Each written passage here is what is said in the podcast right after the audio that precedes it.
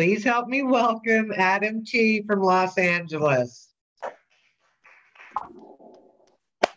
Adam, alcoholic. You guys can hear me? Great. It's about time. Want to uh, thank the group for inviting me to come talk. Thank you, Pedge. Um, happy birthday to Ali. Welcome to all the out-of-towners. Welcome to the people that are brand new. Uh, you know, it's an honor and a privilege to participate in A A. It's a responsibility to give back what was so freely given to me. Welcome to anyone that's trying Alcoholics Anonymous again. If you don't want to be here, if you don't think A A will work for you. I didn't get to Alcoholics Anonymous because I had a bad weekend. You know, I mean, I had a couple of bad decades. And for me, like a lot of us, eventually this becomes a matter of life and death. Thank you, Dean, for your talk. Um, every meeting has their perpetual newcomer. You know, we see that lost soul recycling through the rooms. And I, you know, I stood up in, in, I live on the West Side. I stood up in this area for seventeen years as a newcomer. Uh, I had so many chips and key tags. It's ridiculous. I could have played poker with them. I remember one secretary saying, give them back. And, you know, I did that walk of shame over and over again. And looking back at that experience now, I thank God for the unconditional love of the old timers. A lot of the old timers that aren't with us anymore. A lot of them that died sober that, you know, said things to me like, you know what? Don't even bother taking chips. Just sit in the back. Shut up. You know, but in a loving way, right? But they made it really clear to me, and if you're new, I hope you hear this. They made it really clear to me that if and when I was ready, because they could see it by my demeanor, my lack of interest, my fidgety nature, they had the wisdom to see that it wasn't right now. But those old timers made it really clear to me that if and when I was ready, that the doors of Alcoholics Anonymous would always be open to a drunk like me. And I think looking back at that experience now, next to my parents, A A is probably the closest thing to unconditional love that an alcoholic like myself will ever experience. No matter how many lives I destroyed, how many people I burned, how many jobs I lost, how many cars I wrecked, how many hearts I broke, how many despicable, shameful things I did. And if you are, in fact, an alcoholic, it's the most shameful thing in the world to be the family drunk.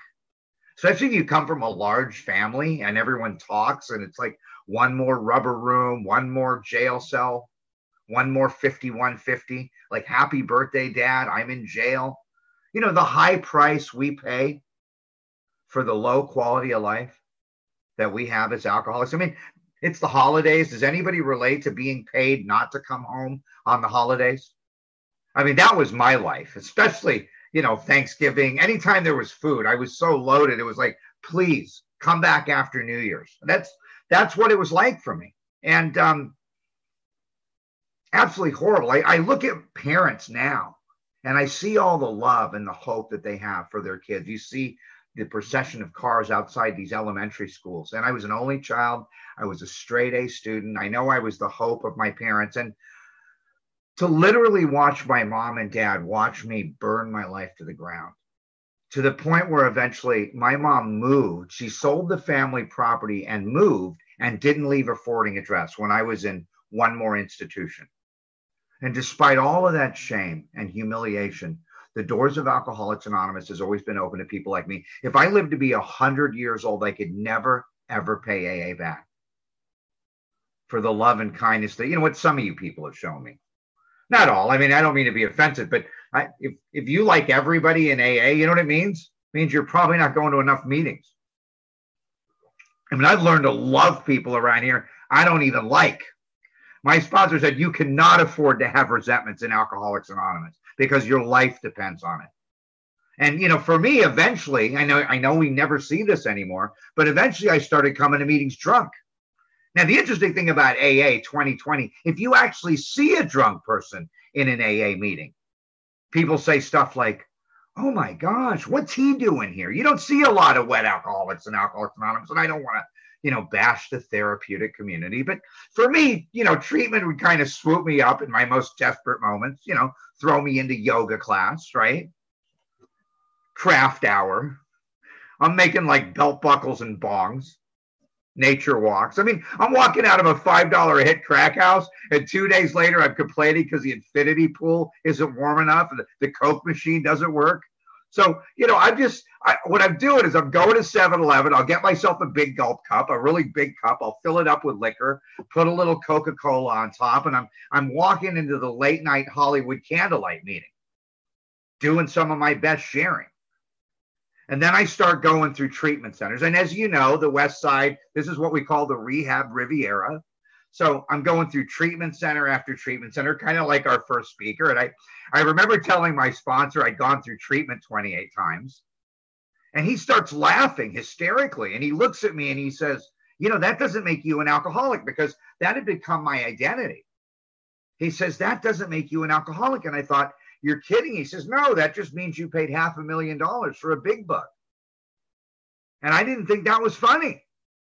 And I'm not going to start qu- quoting and citing pages out of the book tonight, but page one oh one of the big book says any scheme that attempts to shield the alcoholic from temptation is doomed to failure. See, treatment was a great place to fatten me up for another run. Treatment has its rightful place in recovery. Even Bill Wilson had gone through treatment. I really believe that treatment may have saved my life because it slowed me down enough to hear the message. Some people don't go through treatment. If you've noticed, you know what all the treatment centers and religions have in common? They all send their drunks to us, right? But if you're like me, my experience is, is that treatment never really solved the problem. And as an alcoholic, like so many of us, I always thought the problem was liquor. I thought it was alcohol. And I remember someone in A A saying to me, Adam, if alcohol's your problem, that drink, that shot glass, that twelve pack, that little glass of Chardonnay, if that's your problem, you're probably not an alcoholic. And then in the very next breath, he says to me, and if you are in fact an alcoholic, the type that's described in the doctor's opinion, in the big book of Alcoholics Anonymous, your problem isn't alcohol. And it took me another decade. It took me ten more years to really understand what that man was trying to tell me. It was almost like some kind of cruel riddle. I drank over that for years. But what happened to me, fortunate for me, is I got around a group of big book enthusiasts, people in A A that took the statements in the big book of Alcoholics Anonymous, turned them into questions, and directed those statements at me. Was I incapable of being honest with myself? Did I in fact drink because I liked the effect produced by alcohol? Was I restless, irritable, and discontent by nature? Was that my natural state? Was my greatest obsession that somehow, someday, I would control and enjoy my drinking at the same time? And the question there was, did I pursue that illusion to the gates of insanity and death? And when I started to go through those considerations, I had to concede for the first time I saw the truth. And the most obvious truth for a lot of us, it was obvious I couldn't live with alcohol. Even in eighth grade, I was already overshooting the mark. I was already peeing in my pants, drooling on my desk, passed out under the bleachers. My nickname in middle school was Space Cadet. I couldn't find homeroom. People were picking high schools. I was already picking rehabs. But if you're new here tonight, alcoholism comes in people. It doesn't come in bottles or six-packs or twelve-packs or kegs or shot glasses. Alcoholism comes in people.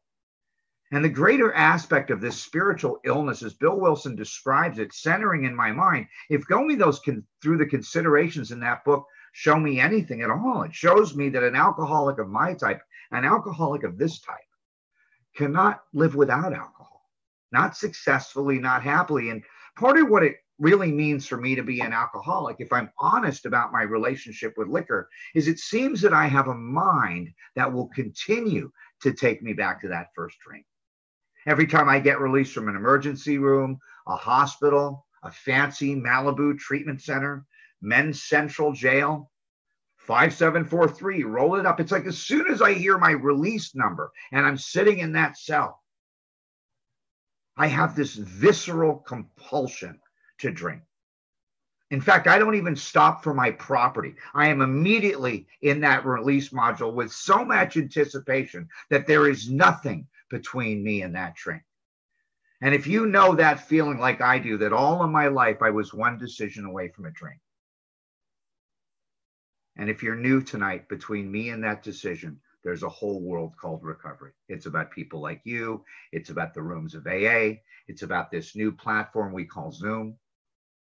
It's about a psychic change for many of us, and not all of us. It seems to be about a deep and effective spiritual experience, that which is brought about by taking very specific actions in the big book of A A. that psychic change. But all of my life, I was one decision away from a drink. And today, between me and that decision, there is this distance. And people will say it, oh, we're all the same distance from a drink. I don't believe that. You think the guy over here that, you know, has got four or five commitments, he's working steps, he's got a sponsor, he's doing ten, eleven, and twelve, he's being of service in his community. You think he's the same distance from a drink as the guy on the other side of the room that's doing nothing? It's a very good question, because the book really says nothing ensures immunity more than intensive work with others. It's telling me that I have a daily reprieve contingent on the maintenance of my spiritual condition. So my experience is I better find out what it means to maintain my spiritual condition if it's truly a matter of life and death. So what it really means, if you're new, for someone like me to be an alcoholic, is I have this mind that will continue to take me back to alcohol. It's almost like my default program, like on a computer. And I've had the privilege of sponsoring a lot of really smart guys, guys that write code, that build apps for phones. And, you know, we talk about the language that Bill Wilson uses in nineteen thirty-nine in the literature and how really advanced that was for that time period. Because we use the word program today all the time. It's common vernacular. One of the definitions of a program, if you look it up in the dictionary, is very simple. It is a sequential set of instructions designed to bring about a result. Now listen to the language. What do you do when you get a corrupt file on a computer? Well, it's obvious. You install a recovery disk. Listen to the parallel language. And the function of that disk is to restore that program, second step, to an earlier point in the process. It never occurred to me that steps ten and eleven are very much like a viral scan. That if I can apply these ideas to be mindful, to be watchful, to be rid of the things that are blocking me from self, from God, and from others, to systematically look at my selfishness and be rid of it, that I develop a kind of spiritual alignment. This channel that Saint Francis talks about, it's almost like ten clears the channel, eleven fills it, twelve empties it. And I start to live in this operating system in ten, eleven, and twelve, which brings about such a change in my perception that I look back at my old life and I think, how did I ever live like that? That is a profound alteration in my perception of life. It never occurred to me when Bill Wilson says principles before personalities. It was our founder's future hope that these spiritual instructions, these guidelines, would have more impact than the untethered opinions in the fellowship. And I love the fellowship of Alcoholics Anonymous. It's a critical and necessary part of recovery. But I, I had a family. My mom would have parties with two hundred people. I was surrounded by fellowship as a young guy. And being an only child, I had I was like the boy wonder of the family. I had it all around me, just like in the fraternities. The fellowship is but one element, like it says in that second chapter in The Powerful Cement That Binds Us. It is a necessary piece, but for me, it was insufficient. And I'd come through the rooms for years and some of the biggest meetings in the world, and I couldn't stay sober. The fellowship brings me enthusiasm. It brings me inspiration. It gives me encouragement. It gives me hope, brotherly love, compassion. Some people actually find employment and relationships in the fellowship. But if you unleash someone like me into a large group of people without guiding principles, my character defects thrive. I actually get sicker in the fellowship of Alcoholics Anonymous. And what that means is somehow I become more separate, more different, and more alone. And if you haven't heard that terminology, what that means is separated from God. It means different than every single person here. That's what we call terminal uniqueness, if you haven't heard that term. And alone, you know, that loneliness, that ache in the heart of every one of us, that really has nothing to do with the proximity or closeness of other people. In the middle of my own wedding, my own birthday party, that the bigger the crowd, the more lonely I feel. That loneliness at the core of my spirit that I can't talk about. And what that really is for someone like me is my inability to connect with others. And you put a couple of drinks in me, I'm calling people from fifth grade saying, I love you. I go right into Men's, get me loaded, put a couple of drinks in me. I'm standing on the roof of my building howling at the moon. I'm immediately connected to the universe. Put a couple more drinks in me, I'm at peace with self. Get me good and drunk, I lose interest in selfish things and suddenly gain interest in my fellows. And my experience continues to show me that unless I can develop that sense of comfort and ease that I always sought from alcohol through this spiritual process, a drunk like me will never stay here. And it's been said by many people. My friend Clancy used to say it. The view from the center, the perspective from the center of A A, this spiritual life is entirely different than it is from the outside. You can fall off the edge. You can't fall off the middle. And I had always been on the outside looking in. And my experience shows me that parallel to that life of being separate, different, and alone, there is the three fundamental pillars of recovery. And what that is for me is to feel protected by God, accepted by self, and connected to a community. That first feel, that piece, to be protected by God, we say it in every meeting. We ask for his care and protection with complete abandon. And I was told, if you abandon the ship, you can't get back on it. You go to the ocean with a little cup, you get a cup full of water. I go to the ocean with my whole life. My relationship with this power looks very different. When I say, God, take all of me, take my relationship, take my career, take my resentment, take my fear, take my selfishness. That first piece, Clancy used to say, safe, sane, and sober. That first piece, a sense of safety, to be protected by God. The second, to be accepted by self. What that really means is, I no longer need internal or external validation. Over a period of time in steps four through seven, we de- develop what's called an internal locus of control.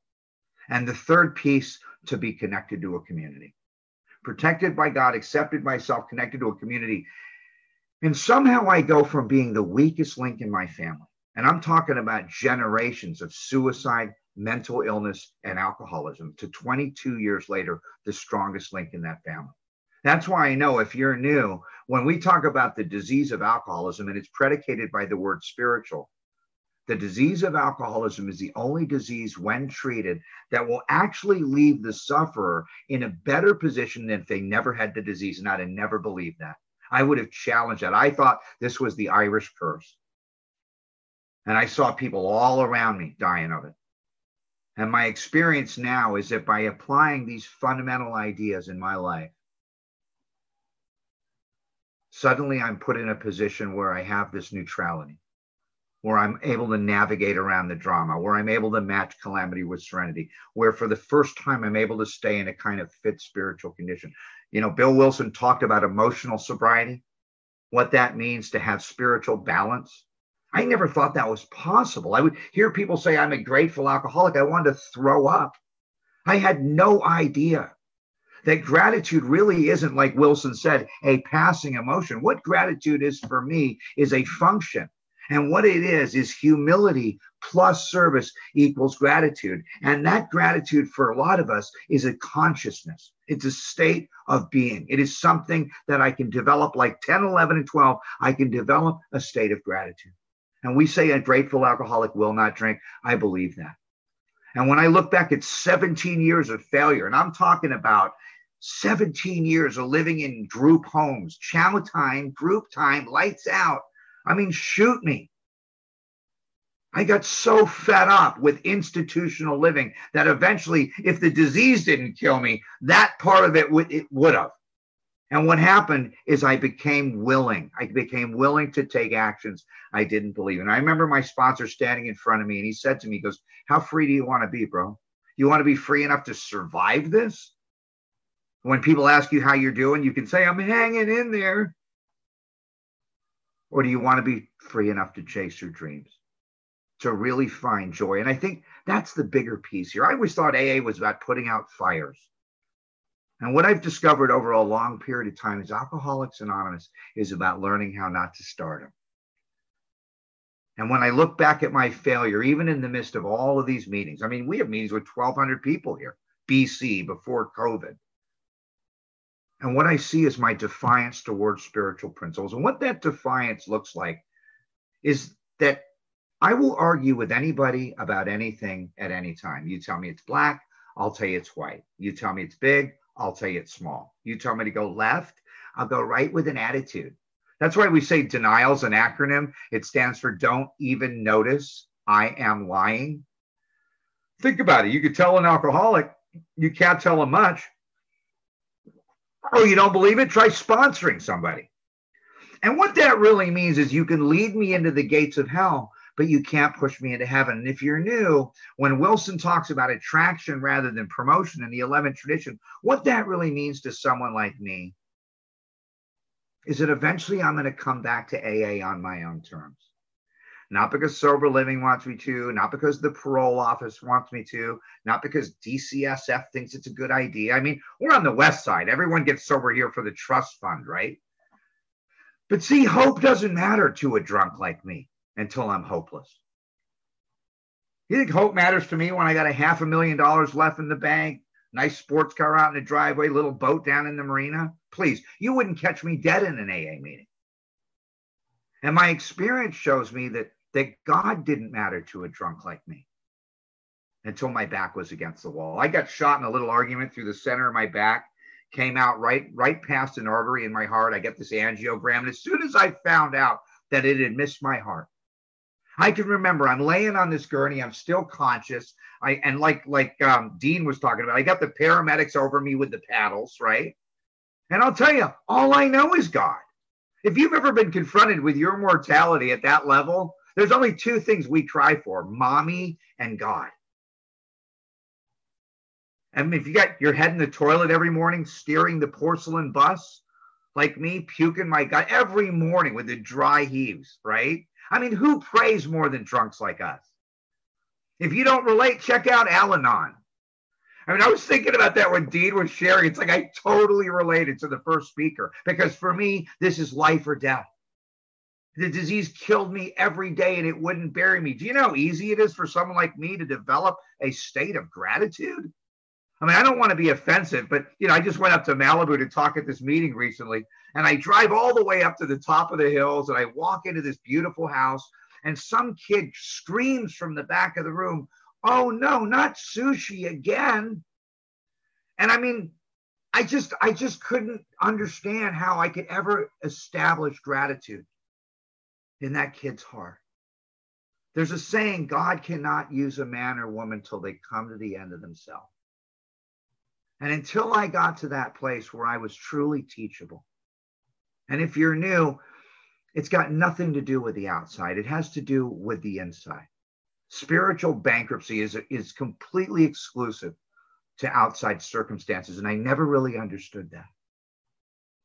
There's a guy named Doctor Harry Tebow, and he was a friend of Alcoholics Anonymous and Bill Wilson, board certified psychiatrist. And he says the four qualities of an alcoholic are grandiose, sensitive, immature, and omnipotent. And those are our finer qualities.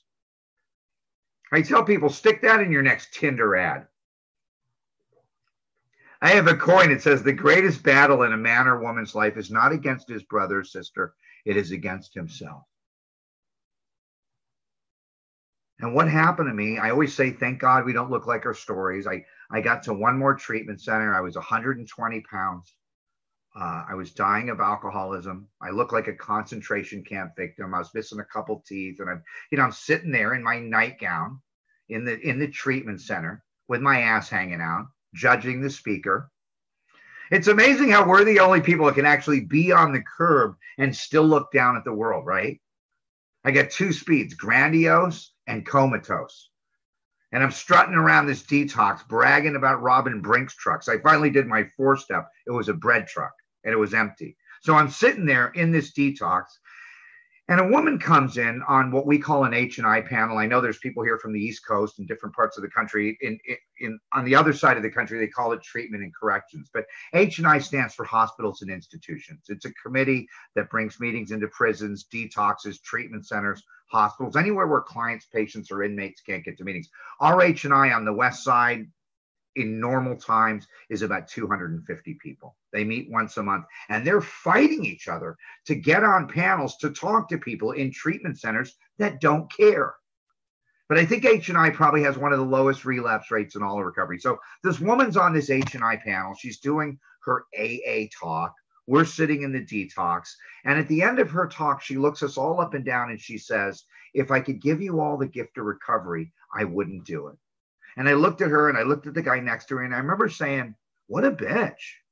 And I didn't mean to be offensive, but, but what she said after that was something very powerful to me.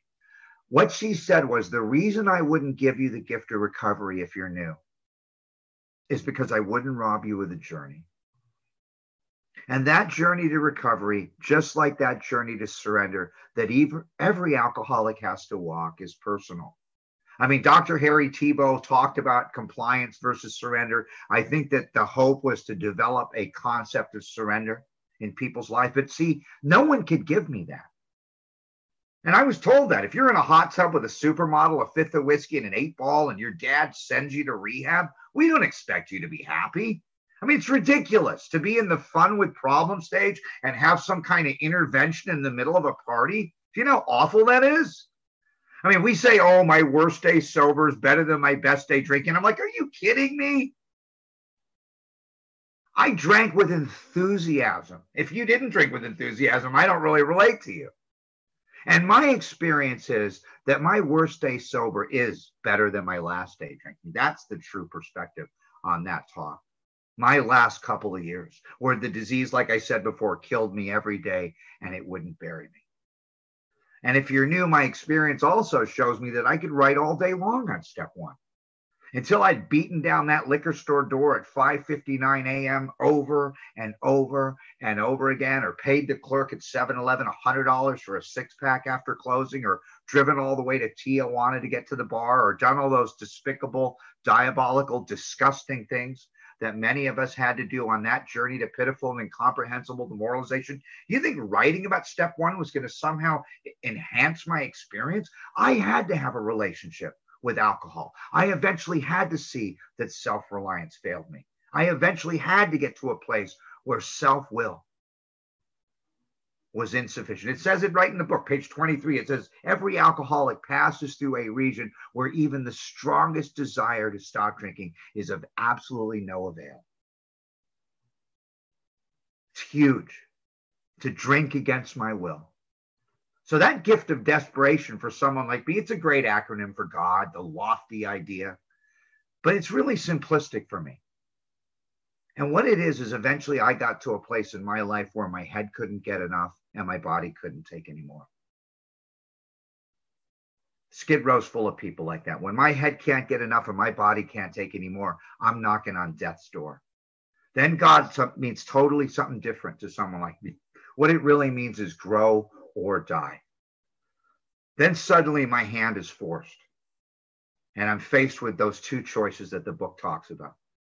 The first one is so obvious. Go on to the bitter end, right? Blotting out the consciousness of my intolerable situation, and the other to accept spiritual help. In fact, the book says, faced with alcoholic destruction or to live on a spiritual basis, it says these are not easy alternatives. If you're new, do a survey at Costco. You got jails, institutions, and death, happy, joyous, and free. It's a no-brainer. You step over to my cell in Men's Central Jail with a question like that, and I'm scratching my head thinking, how bad an alcoholic death? I'm looking at five years in prison or ninety days in treatment, and I'm thinking I can drink in prison. I mean, that is absolutely absurd.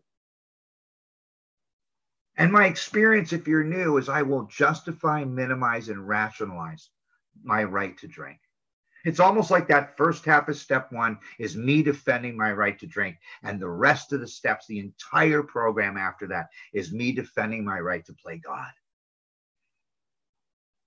There's a saying, like I said before, God cannot use a man till he comes to the end of himself. Eventually, I'm confronted again with that same choice. And what's my choice to be? And my experience, if you're new, because I saw there's some people here that are doing the institutional living, which is great because it might be a chance to learn about alcoholism, is the bottom was the same for everyone I've ever worked with. And you know what it is? It's when I ask for help and I'm actually willing to receive it. From Yale to jail, Park Avenue to Park Pedge, those circumstances, again, are absolutely irrelevant to someone like me. It was when I asked for help and I was actually willing to receive it. Do you know how many people come to A A, like snowbirds in the winter to get off the street, and they ask for help? It's almost like this. Let's simplify it. I throw you a life raft and you look at the life raft and you say, you know, I was looking for a blue one. I really don't like the way you threw it. And my experience is I did that over and over and over again. And my experience, again, is that there's a direct relationship between willingness and surrender. You ever notice you'll never see anybody more willing to work the A A program than the guy that comes crawling through the back door of an A A clubhouse after a long, hard run? He'll do anything, ninety meetings in ninety days, first day out of treatment, he's got three sponsors, wants to take the whole coffee pot home with him, doesn't even have a, a trunk to put it in, right? That's how we lose half our literature. And thirty, sixty, ninety days later, I'm looking at that guy saying, you mean we got to go to meetings every day? And like a prize fighter, I throw in the towel, and then I take that towel back one little piece at a time. I take my will back. And all the things that A A gives me, the big job, the nice car, the house, the relationship, somehow those things become more important than the fundamental spiritual ideas that got me there. So instead of building A A around my big life, because what happens when I do that is Alcoholics Anonymous becomes very inconvenient, is I had to build my life around A A. And it's a very fundamental difference. It sounds very subtle, but for someone like me, it is imperative that I understand how powerful that was. I, I, I was told when I was new to buy a black suit, and I don't want to bring the group down, but I remember saying to my sponsor, why? Why would I buy a black suit? And he said to me, you know, unfortunately, if you stick around A A, you're going to go to a lot of funerals. It'll come in handy. And then he started to laugh, and he says, oh, and by the way, if you get loaded again, at least we'll have something nice to bury you in. And as dark as that is, I needed to hear the truth about alcoholism, that alcoholism is fatal. It is progressive. It is chronic. We talk about jails, institutions, and death. That's like hamburgers, fries, and a Coke. They go together. But if you're like me, as a newcomer, I lived in a world of delusion. Not only can I not differentiate the true from the false in my relationship with alcohol, but I can't do it in my personal relationships. And what happened to me, I mean, after going through treatment twenty-eight times, I, I started to speak a foreign language. And I don't want to be offensive, but you guys know what it is, right? It's called victimese. I don't understand how the drink bone connects to the jail bone, right? I need a class for that. What do they call it? Relapse prevention? It's kind of like I met her in rehab. I can't believe she drank, please. I knew he was a crackhead. Can't believe he stole my iPhone. Sound familiar? And what happens as I go through this process is there's a part of the big book where it talks about people like me make decisions based on self that later leave me in a position to be hurt. And until I was really able to connect those dots, I couldn't get free. Until I connected those dots, I continued to play victim. We have a saying in A A, surrender or be dragged. The problem is victims don't stay sober. And if they do, their sobriety is precarious. And eventually through this process, I was able to look at a lot of these ideas from a completely different angle. And if you're like me, fear's not going to keep me here. Getting a third strike, living on the street, being homeless, losing my big career. I don't know if scared straight worked for you. That went right over my head. Now, the book talks about the problem drinker, right? The hard drinker. Big difference between a problem drinker and a real alcoholic. Think about it. You get a problem drinker and a real alcoholic in a jail cell, you know, the rubber room for drunk driving. You got two completely different philosophies going on. You got the problem drinker on one side of the cell thinking, why did I drink so much last night? I knew I shouldn't have drank so much. Why didn't I take Uber? Real alcoholics on the other side of the cell thinking, why did I take the five? I know, the court card people never laugh at that humor. That's not funny, right? Should have stayed on surface streets. You could have been cleaning your pipe tonight. Problem drinker's wife says, if you don't stop drinking, I'm leaving you. Problem drinker cleans up his act, doesn't drink in the house, gets a little Visine. Now, if my woman says, if you don't stop drinking, I'm leaving you, you know what I'm thinking, right? I'm thinking about single life.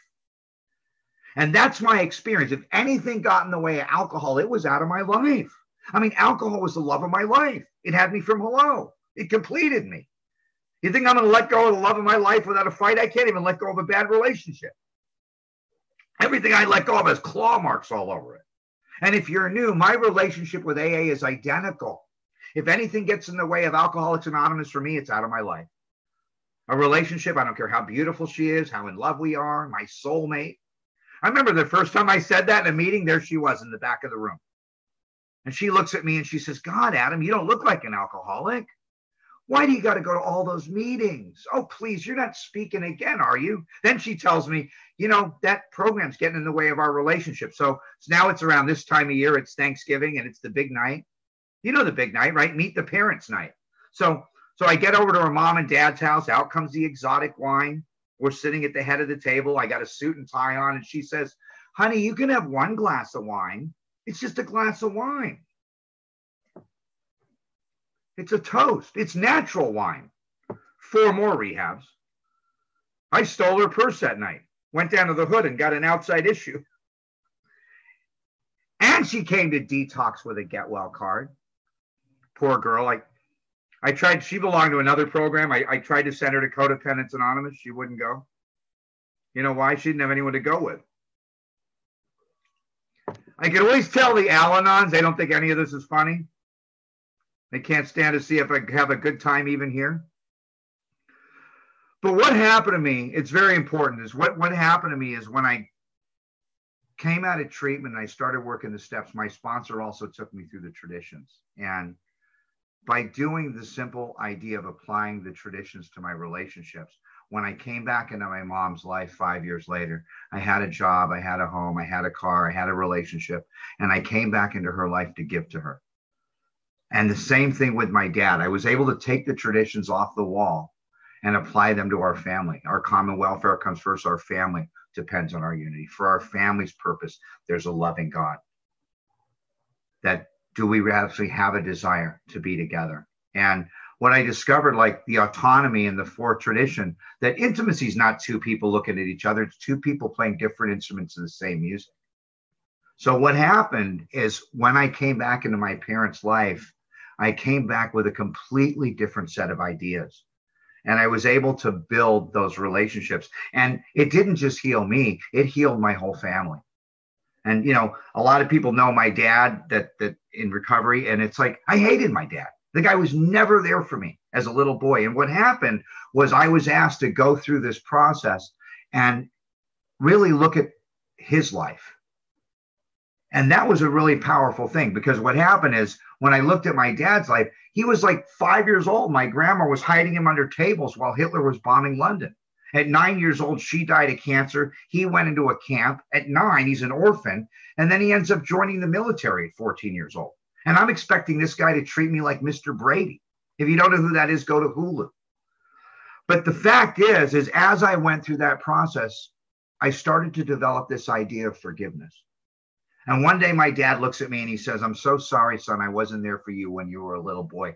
And the healing was immediate. It was immediate with me. All of a sudden, I saw the truth about all of those dysfunctional relationships all the way through my family history. And what I was asked to do as an exercise was everywhere that I had a resentment, I was asked to take that resentment and flip it over and ask if I was capable of the same behavior. And it's a piece in the book where it says, we realize the people who offended us were also perhaps spiritually sick, right? Page sixty-six. It says, although we did not like their symptoms and the way they disturbed us, like ourselves, we're sick too.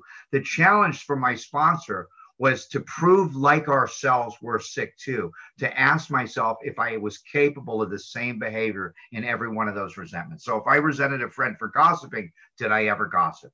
If I resented an employer for exploiting me, did I ever exploit an employer? If I resented a parent for abandoning me, did I ever abandon anyone I love for my true love, alcohol? And as I started to go through that piece, I started to see the truth. And what I was asked to do is to look at the lie behind every one of those resentments. And the dishonesty with me is my father's love for me should have been more powerful than his disease. And once I saw that, I realized that forgiveness was releasing someone from the prison of my own mind. It also showed me that I had been the prisoner. And that was so powerful. But behind that forgiveness, there has to be compassion. And behind compassion, there has to be empathy. And what I never realized is this thing is set up, if I go through this process, to get to a place of freedom. It's like alcoholism is the only prison where the key's inside. And I never saw that. So in closing, if someone did to me what I did to myself, I, I would have killed them. If someone did to me what I did to others, I would have killed them. And then I come to A A and you want me to pray to God? I didn't want God to find out where I was. I was bankrupt. in those very simple relationships. If you're new, when I look back at the twelve steps now, they remedy those three relationships. Steps one through three, recreate and develop a relationship with God. Four through seven, recreate and develop a relationship with self. Eight and nine, recreate and develop a relationship with others. Very simple idea. ten maintains, develops, and grows my relationship with self. eleven maintains, develops, and grows my relationship with God. twelve through service maintains, develops, and grows my relationship with others. So coming out of the steps, a selfish, self-centered alcoholic like myself is not only easily able to control my desire for alcohol, which is right in the doctor's opinion, but for the first time in my life, I'm able to live in harmony with God, with self, and with others. There was a great spiritual teacher. He was asked, what's the most important thing of all your teachings? He said, love God with all thy heart, love thy neighbor as thyself. And if God scares you out of A A and you're a real drunk, don't worry about it. Booze will scare you back in. So when one through three, I give it up. Four through seven, I clean it up. Eight and nine, I make it up. ten, eleven, and twelve, I keep it up. And again, as a result of those actions, suddenly I'm able to navigate around the drama. I'm able to match calamity with serenity. I'm able to stay in fit spiritual condition. You know, we agnostics, that, that chapter is so powerful. It's not we believers. And it challenged me. If I believed in, because I had calculus in high school, I understand inertia, velocity, centrifugal force. I took physics. I can see the immutable physical laws. The question's always the same. Why wouldn't there be spiritual laws? Einstein said, I would rather live my life pretending there's a God and finding out there isn't than live my life pretending there's no God and finding out there is. The evidence is right here. My sponsor said, it doesn't matter who's wrong. It doesn't matter who's right. It just matters who's left. And I look at the results because the therapeutic community wants to tell us in A A, we have no evidence-based results. If you're new, I challenge you, go to a world convention, check out eighty thousand of us. When we get this thing that's going on taken care of, you'll, you'll see eighty, ninety thousand alcoholics coming from all over the world to celebrate recovery on their own dime. Bought a plane ticket, bought an, you know, bought a hotel, got a rent-a-car, booked a, our conference ticket. And for every one of those eighty thousand people, there's a mom, there's a dad, there's a brother, there's a sister, there's a whole world of people that have been positively affected by A A. You know, one of the things that happened to me a little while back, I was at an airport and a guy comes running up to me at this airport and he says, you don't remember me, do you? And he's wearing a slingshot t-shirt covered in tattoos. I'm at the airport. He accosts me and he says, you don't remember me. And I, I looked at him and I said, I don't remember you. And I thought he was going to hit me up for money. And this is what the guy said to me. He said, fifteen years ago, you spoke in a prison panel. And something you said changed my life.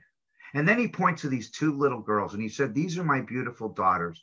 This is my amazing wife. We want to thank you. And all of a sudden, I'm crying in the airport with these five people. And I remember calling my sponsor and telling him, and my sponsor says, Adam, you have a big mouth and a good memory. Don't let it go to your head. And he hung up on me.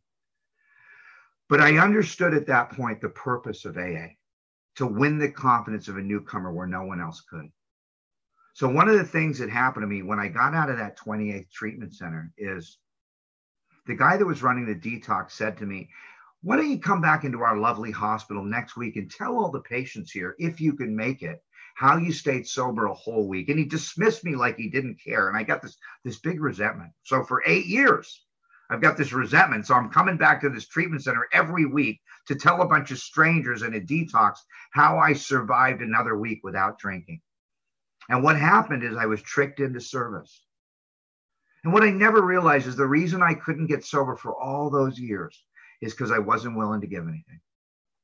And later when I really understood Bill's story, when Bill Wilson got out of that third treatment center, he was depressed. He'd lost everything worthwhile in life. And he gets a little idea. The idea is maybe if I go back into the treatment center and talk to some of the patients, I'll feel better. That's all it was. And we all know the story. He calls Doctor Silkworth and Silkworth's like, you want to do what, Bill? Why would he let a patient with no credentials come back into his hospital? Silkworth was a double board certified physician. He was, he was certified as a psychiatrist and a neurologist. Even today's standards, he was a brilliant man. And Doctor Silkworth allowed Bill Wilson with no credibility whatsoever to come into that hospital and talk to patients. And if you're new, What Doctor Silkworth saw from nineteen thirty-five to nineteen thirty-nine, he said was absolutely amazing. He was, he was amazed with what he saw. In fact, he was so amazed, if you look at the first endorsement in the doctor's opinion, where it says you could absolutely rely on anything these men say about themselves, was an endorsement given to Bill Wilson, that he could come into any hospital in the United States with a letter of credibility from a double board certified physician and talk to alcoholics. And what did Bill really know? All Bill really had was the fundamental ideas from the Oxford group: surrender, catharsis, restitution, and service. I would imagine every single person on this Zoom platform tonight probably has more effective ideas than Bill had at that time. And I had to ask myself, what was holding me back? And I started going in and talking to new people. There's a poem in Notre Dame. It says, I sought my God, my God I could not see. I sought my soul, my soul I could not free. I sought my brother, and I found all three. And that, that basic fundamental idea, when, when Bill met Doctor Bob, that simple idea is something we've been duplicating since nineteen thirty-nine, or actually longer than that. So if you're new, the definition of hell is if God were to show us all the things we might have accomplished if we'd only believed in ourselves. And if you're new, I couldn't believe in myself. But I believed in the power of A. I believed in people like you, especially around the holidays. I never made it through a holiday season without being drunk. And what I discovered is the reason I couldn't be around my family, the reason my family pushed my buttons, is because they installed them. And what happened through, especially four through nine, is it showed me how to acknowledge, admit, and be rid of those buttons. And it showed me how to truly connect with very difficult people, very difficult people. Because if you're new, just like in Al-Anon, if people have to change for me to be happy, I will never be happy. The change has to come from us. And if you're new, we can help you with that. Please ask for help. The dirtiest four-letter word in A A is help. Please ask us. There might be someone here that's not going to make it to New Year's. They'll never see twenty twenty-one. And that's the person, hopefully, we can just give a little bit of hope. We do actually care. People don't care how much you know until they know how much you care. And I'll tell you something, I care. We care if you're new. We actually care. There's nothing more we want to see than you to have an amazing life. That's what A A did for me. Thank you very much.